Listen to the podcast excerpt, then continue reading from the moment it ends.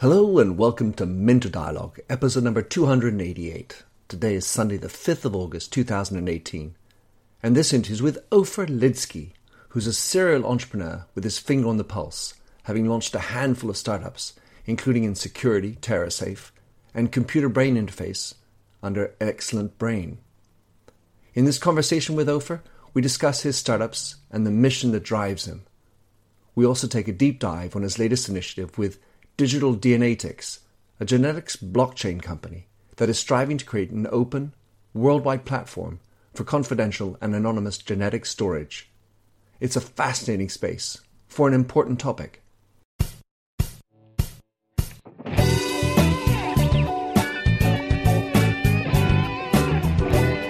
Welcome to the Minter Dialogue podcast, where we discuss branding and all things digital. I am Minter Dial, your host, and you'll find the show notes on my eponymous site, minterdial.com. Enjoy the show. So, Ofer Lidsky, thanks for coming on the show, piped in directly from Tel Aviv. You are a, um, let's say, uh, just a, a lifelong entrepreneur, and uh, in the little conversation that we had before going live, I got a chance to hear about just how many wonderful things you're up to. So, Ofer, in your own words, tell us uh, who you are and what you're up to. Well, first of all, thank you very much for hosting me, and uh, hello everybody. So, as you said, I'm an entrepreneur. I've been an entrepreneur for all my life, and um, mainly developing software for different projects and, and companies I opened. Um, one of my biggest ventures was building um, a virtual reality um, platform back in 1998 which was uh, running on the internet before we even had an ADSL. and it was the time before even Second Life uh, came out. And it was very exciting times during, uh, um, and then in the years of 2000, you know, all that, all the startups in Israel.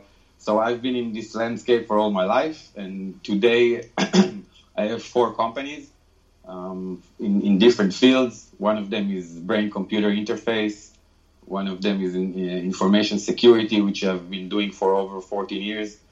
And one of them is in the virtual reality field, and one in genetics. So it's very interesting what I'm doing, and I'm, I'm and I'm trying to keep it interesting.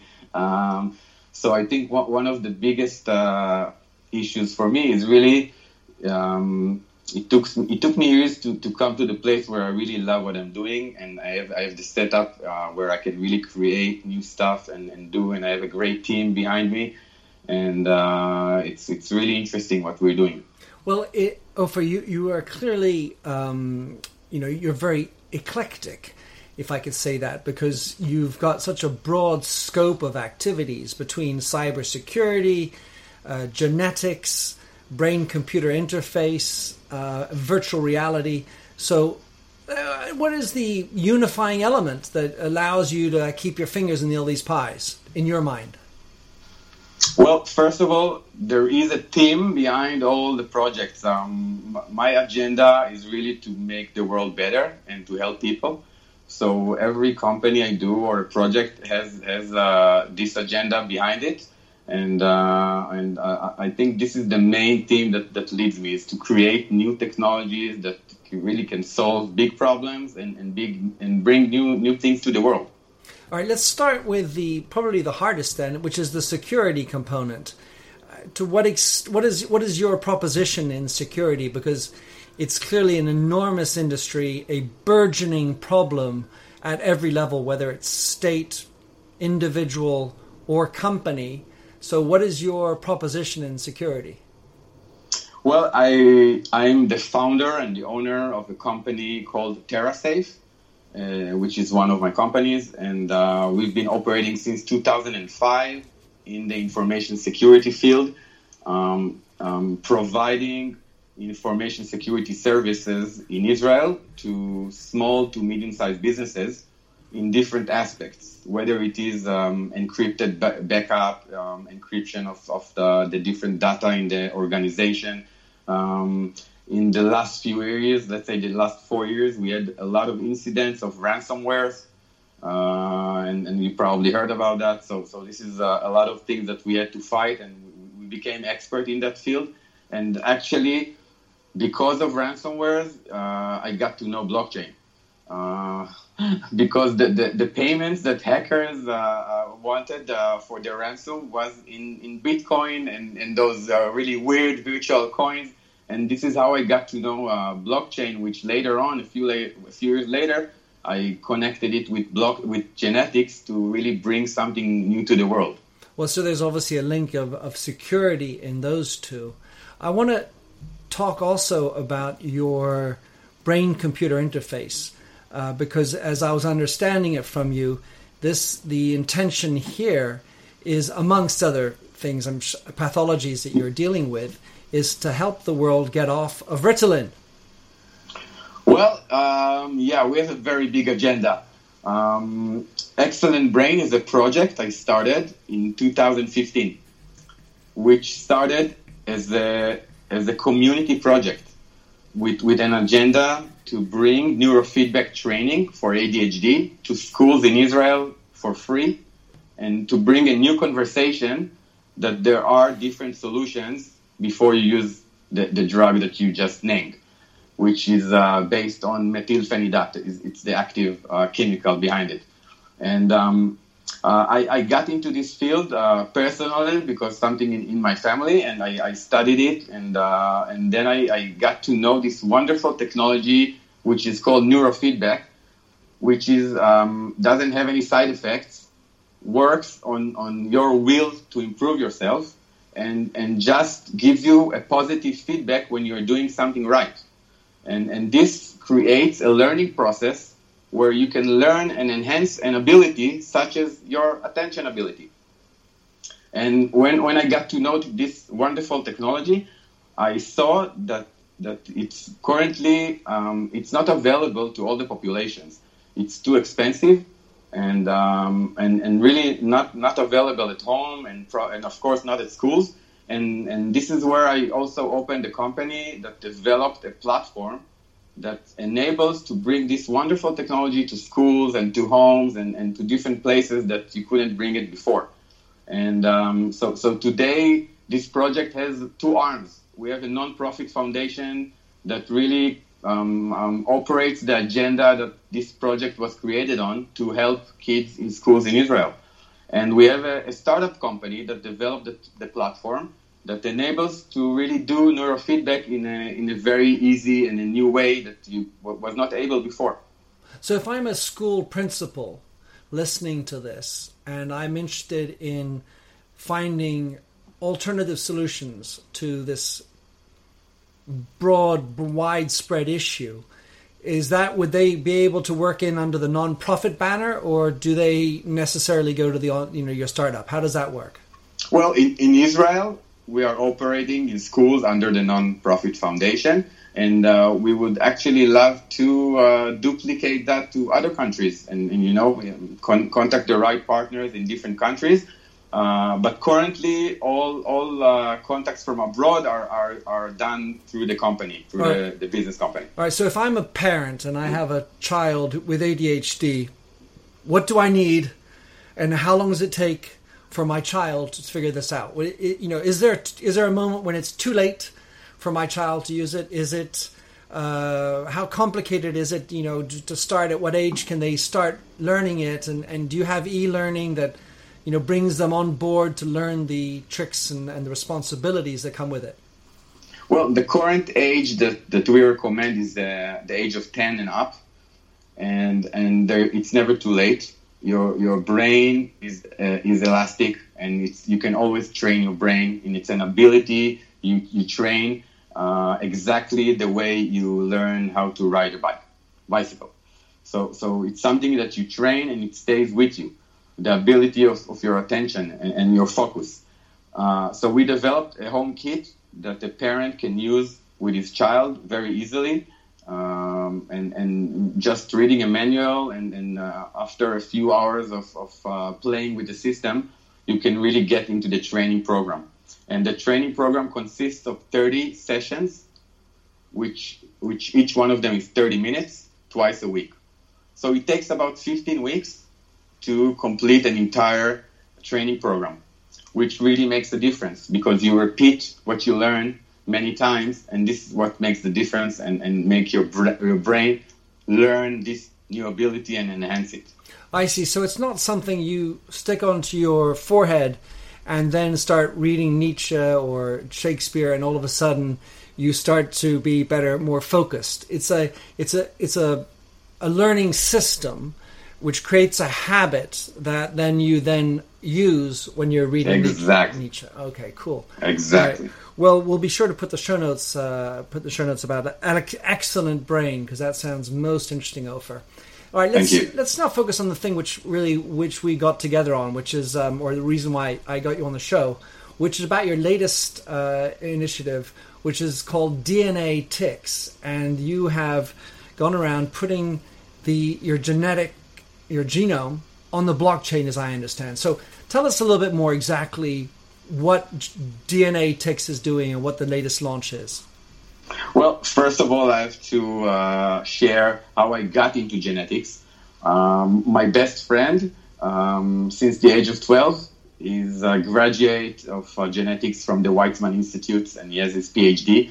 So I, I used to go a lot to his lab and, and play with him, and, and this is how, how, we got into this field. And um, about a year ago, uh, we came up with the concept of combining blockchain and genetics in order to bring new possibilities into the world of genetics. And um, we, have been uh, doing genetics for over 10 years. And uh, one of the major problems in genetics is security and privacy. Uh, people don't like to give their DNA, and, and, nobody likes to give his DNA to a company that doesn't know where, where it's going and who is going to use your DNA. And until today, there is no genetic service around this planet which is anonymous you always compromise your identity. And, and once we combine blockchain and genetics, we, we bring into the table this new solution that can enable any consumer to consume genetic services in an anonymous way. Once we understood that, we understood we have a game changer because this will change the way people consume genetics. It will not compromise their, their identity. So then you are a, an interface to anonymize my saliva going to 23andMe? Yeah, exactly. We are the infrastructure, which is blockchain based, that will enable all the different players in the genetic field to play together and still keep the privacy of the consumer. So, so our dream is that 23andMe will use our infrastructure to sell their services in an anonymous way. Exactly. So we are building a dedicated blockchain because we saw that all the different blockchain technologies currently available doesn't come even close to the functionality that we need for genetics, which is not transaction speed. It's something else. So we are developing a dedicated blockchain with all the functionality you need in order to uh, bring anonymous genetic services. And, and one of the biggest problems is data size. All right, so talk us through the challenge then of putting my genetic coding on the blockchain. I mean, obviously, the majority of the people who are actually listening to this have, you know, less, more amateur understanding of what blockchain is in the first place. But in the best manner you know how, how does one go about putting your genetic coding onto the blockchain? All right. So first of all, blockchain is a great technology and we are using it to solve problems in genetics. Blockchain is not a magic technology for everything, and it has to be used in the right way for certain solutions. And it's going to disrupt different fields because it really brings new, new solutions in security. And, and the best thing that it does, it really separates the identity of the payer that wants to consume something from the payment. So, so, so you keep your identity safe. And, and this could be in different fields. So in genetics, it's really important because now you can test your DNA, you can upload it secure in a secure way, and nobody knows who you are. And this will change the way people consume genetics because, as I said, until today, every time you consume a genetic test, someone knows about you and, and has your DNA. And, and so this is really a game changer. So, how do you use the system? At the current stage, we are still building the dedicated blockchain, but we already have the interface for the user, which is done through a genetic wallet. We took the concept of a wallet from the blockchain and we connected it with genetics. So, so, so the DNAtix genetic wallet is actually a software which is the portal for the user to consume genetic services in an anonymous way. It contains a marketplace of different genetic services, such as full genome sequence and genetic tests, and storing up, uh, your DNA and inheriting your DNA. And, and it has all the side of using the DNAtix token to stay anonymous in order to consume the different services. Uh, and, and we, as, as I said before, since I'm coming from the VR field, and I've been I've been developing a lot of 3D applications during during my life.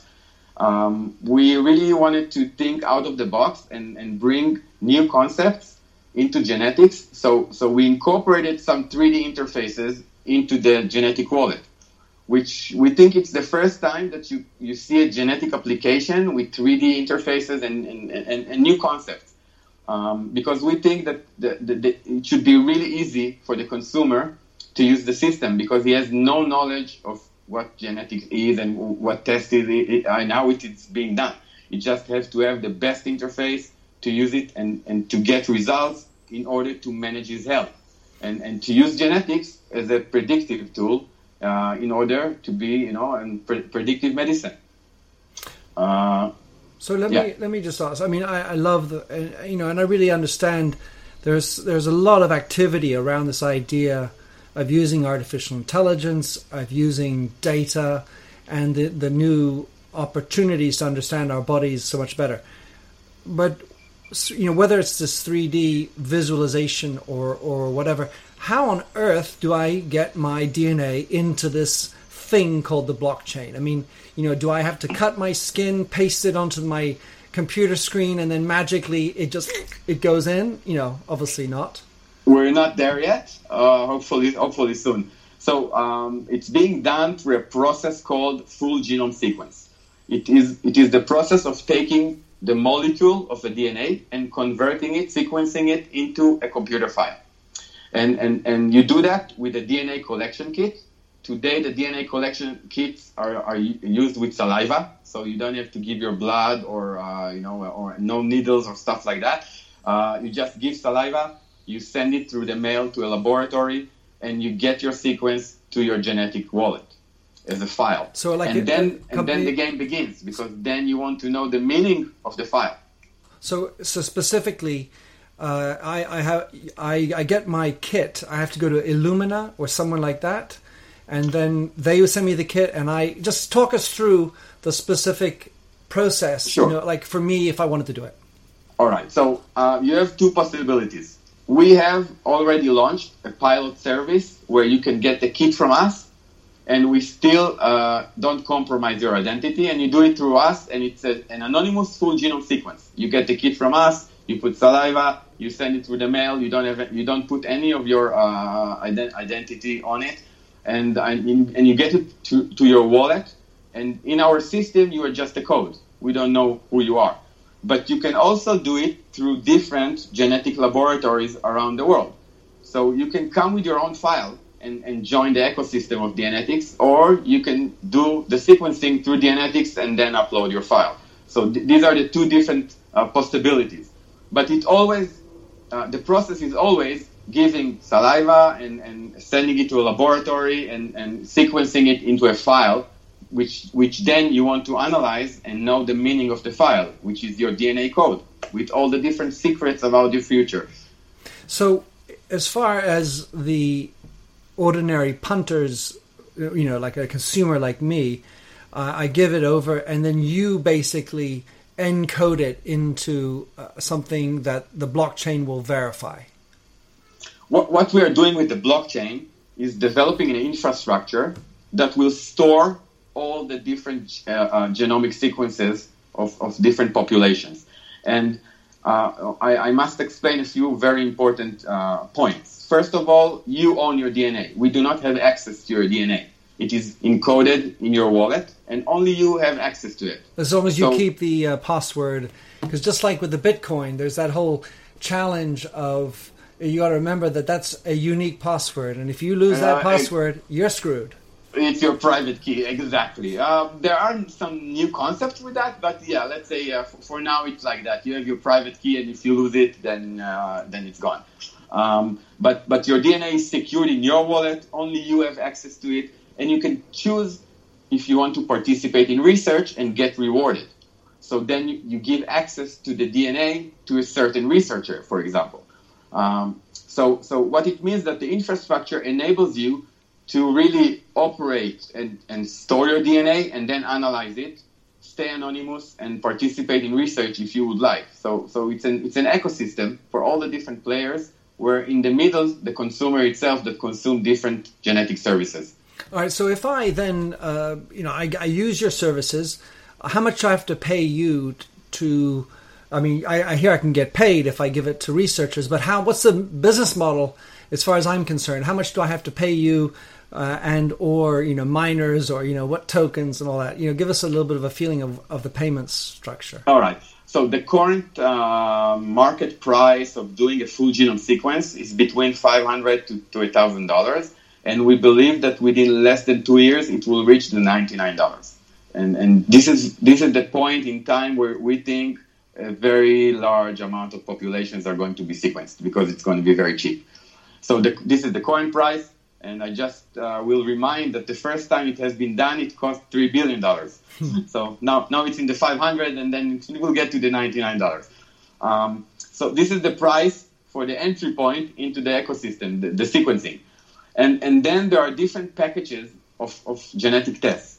Now, what we are building is we took the same concept from from Ethereum, the distributed applications, and we we put it into genetics and we, we created the concept, the concept of genetic distributed application, which means that any player in the genetic field can join our ecosystem and develop his own genetic tests into the marketplace and, and earn tokens for that. And, and, and this is an open system, which means that we do not earn anything from that. We just want to grow the ecosystem uh, to be the biggest one in the world. And so we are developing all the tools for the different players to join in and bring their knowledge in. And, and if we look into the future, it will be a big marketplace with different genetic services from different suppliers and, and, and researchers and, and healthcare institutes around the world. And this is the vision. Yeah, so then it will require people like Minter to go and pay for 23andMe, to go to Chronomics, whom I was a recent guest, and have my epigenetic testing.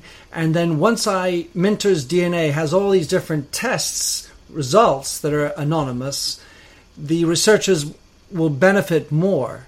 The more tests there are, the exactly. better able they're able to understand. Oh, that's an interesting one. This is I need a hundred of these for my exactly. study. Exactly. Otherwise, if I have any limited amount of readings, the the researchers are only going to be able to have a limited pool. And and this, this assumingly comes to the business model, which down the road with the marketplace, it's a data play what is the how do you well, plan to make money? Well, we see ourselves in, in two places. The blockchain itself that we are building is going to be deployed under a non-profit foundation that we are building in Switzerland because we understand that this is something so big that it cannot be owned by someone or by a company. It should be operated uh, very cleanly uh, as the infrastructure for genetics. So we see DNAtix, the Israeli startup, as one of the players in this ecosystem. We are going to build different genetic services, and we have our own niche where, where we excel. And we are going to bring some new stuff to the world in genetics in the places that, that we know how to, to develop new stuff.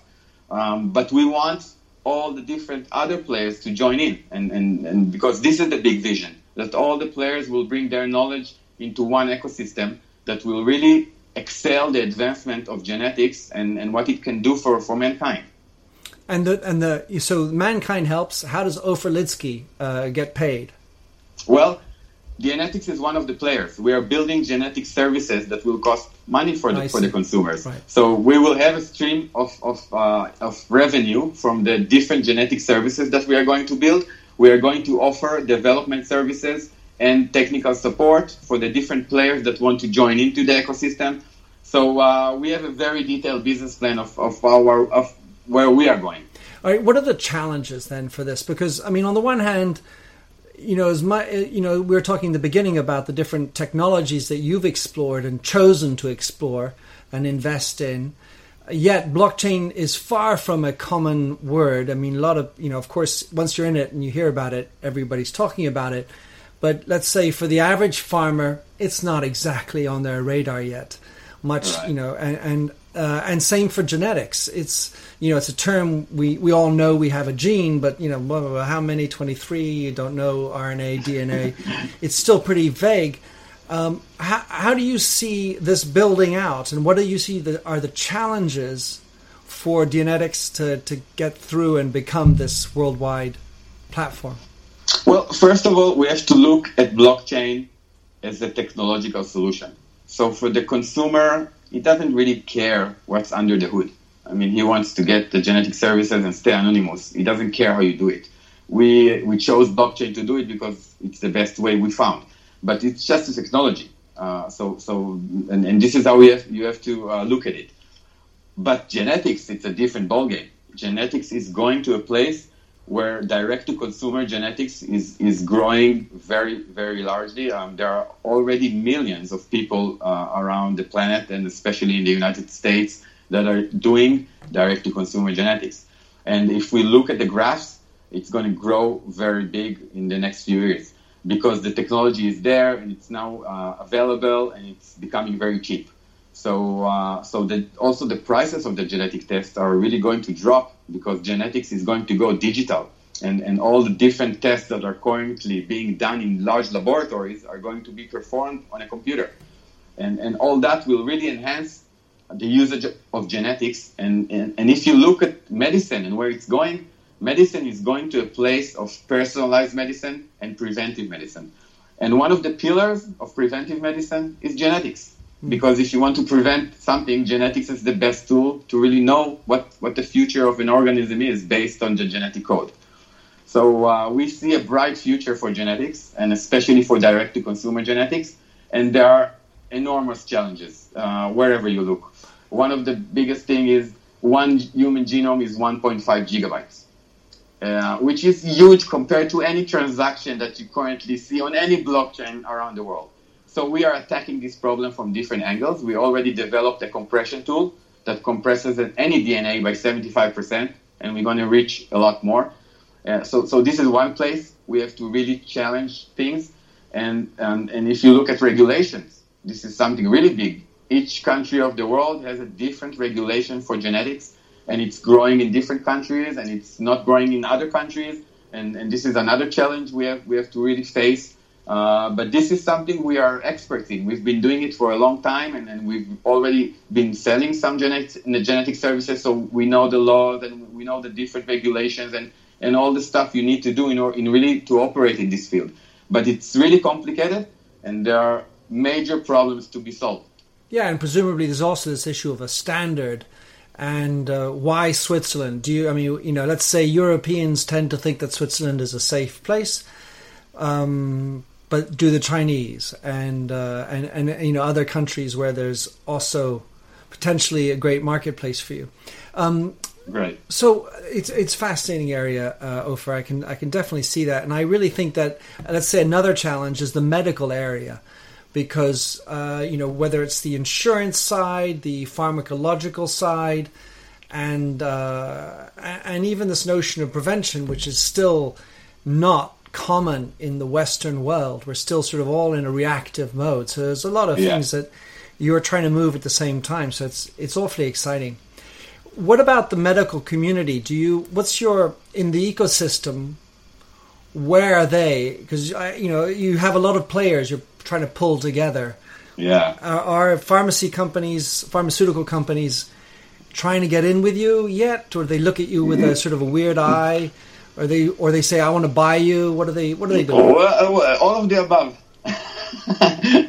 really, all of the above. We, we, we saw all of them. Uh, they want to buy us. They want they're interested. They are not interested. Uh, it depends on who. But we were we were really surprised to see that some of the major pharma companies are really into blockchain and, and they know what they are talking about and they they were really surprising us with their knowledge and and their openness for new technologies Uh, and so, so they, they identify there is something new and special that they, they have to be uh, also in this party. If you look at the world, Ofer, where do you see the most amount of your business uh, coming from? Maybe you could answer that in two ways. One is revenues into DNAtix, and the other one is number of collaborations and, and ecosystem players. Well, yeah, you, you, just mentioned the two markets. One is the B2C and the other is the B2B. Um, we see that as, as a process. Um, I believe that the first biggest market will be the B2C. People want to know more about themselves, and, and once you give them the tool, they will come and they will analyze their DNA and they, will know more and they will they will use it. And and and I, I think it has to start with that because you have to get to a, a certain amount of user base in order for the B2B to start operating. So uh, once we get, I don't know what the numbers are, let's say we get to uh, 5 million users, then we can really start to um, initiate researchers and, and, and stuff like that because you have, you have uh, the enough data to work with. But if we have 500 users, we don't really have nothing to offer yet to, to others. So it has to start with the B2C and then grow into the B2B. This, this is how we see it. And where do you see the biggest market for B2C in the next five years? Well, currently we see uh, what's happening in the, in the US, which is the leader in, in the uh, direct to consumer uh, genetics. And uh, the current biggest market is the lifestyle market, which, which are different genetic tests that has to do with uh, where your metabolism and uh, the way you um, metabolize alcohol and and, and even uh, you know some more exciting stuff um, like um, we had a genetic test that can predict whether someone will go bald at an early stage or at a later stage. And you can postpone that in 10 years. So so this is something that people really like you know? It's uh, so i think this is the beginning where people are going to use it um, because I don't know how people are going to use, for example, an Alzheimer test. It's it is something that's really hard and crucial that you have to do in, in with your doctor, and, and, and it's not yet, yet there. Although in the U.S. they broke the, the barrier, and, and 23andMe uh, got the FDA approval to sell direct-to-consumer Alzheimer tests. So someone can sit at home and, and test himself for Alzheimer, which is a breakthrough. Um, but I think it will be a process until it will get there. So, so the lifestyle will be the first ones that will get in and, and will, will be popular, and then so on and so on, and, and we'll go we'll go to the more hardcore tests, which uh, which really makes sometimes a big difference and can really, can really save lives. Well, so uh, just to be understanding about the Alzheimer's, it's still a probability of having Alzheimer's. It's not a surefire prediction you're 100% well, going to be an Alzheimer candidate. Genetics is all about statistics. Uh, so so um, there, this is actually the different the difference between uh, different genetic tests. What is the research behind it? How what is the percentage of the prediction?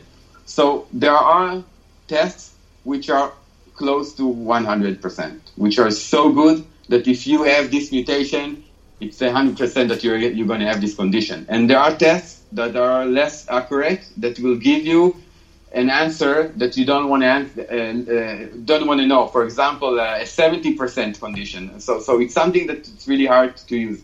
And this is why genetics still has a way to go in research because this is exactly what they are doing in research. They are fine tuning the probabilities that the test will be much more accurate and, and you will not sit with an answer that you have 60% to have a condition. You know, it's like throwing a coin. Uh, and, and, this is where we're going to, to, to more accurate and, and, better genetics. And would you say that within either even Excellent Brain or genetics, you're part of the transhumanism movement?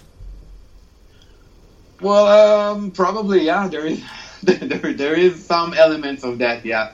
Well, I believe that uh, the singularity that uh, Ray Kurzweil uh, told us about is uh, is something that, that's really happening, and uh, I really believe that blockchain is uh, one of the technologies of the singularity. It's really you know the speed that, that the things are happening with the blockchain space. It's like a hundred times faster than the startup um, field.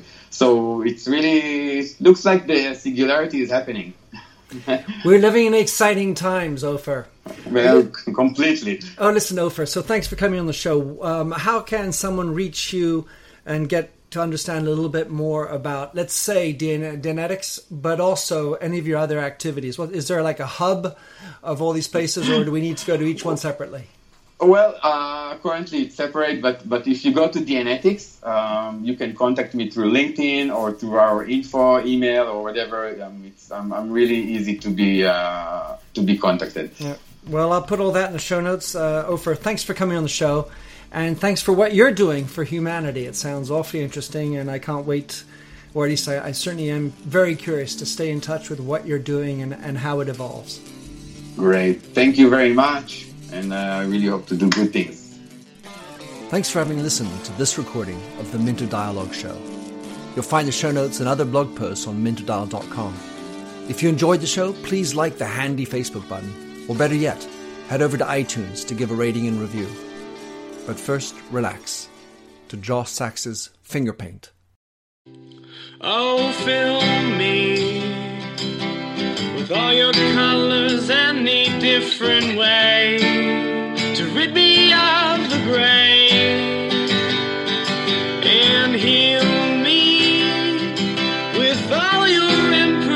that you mention in your lack of self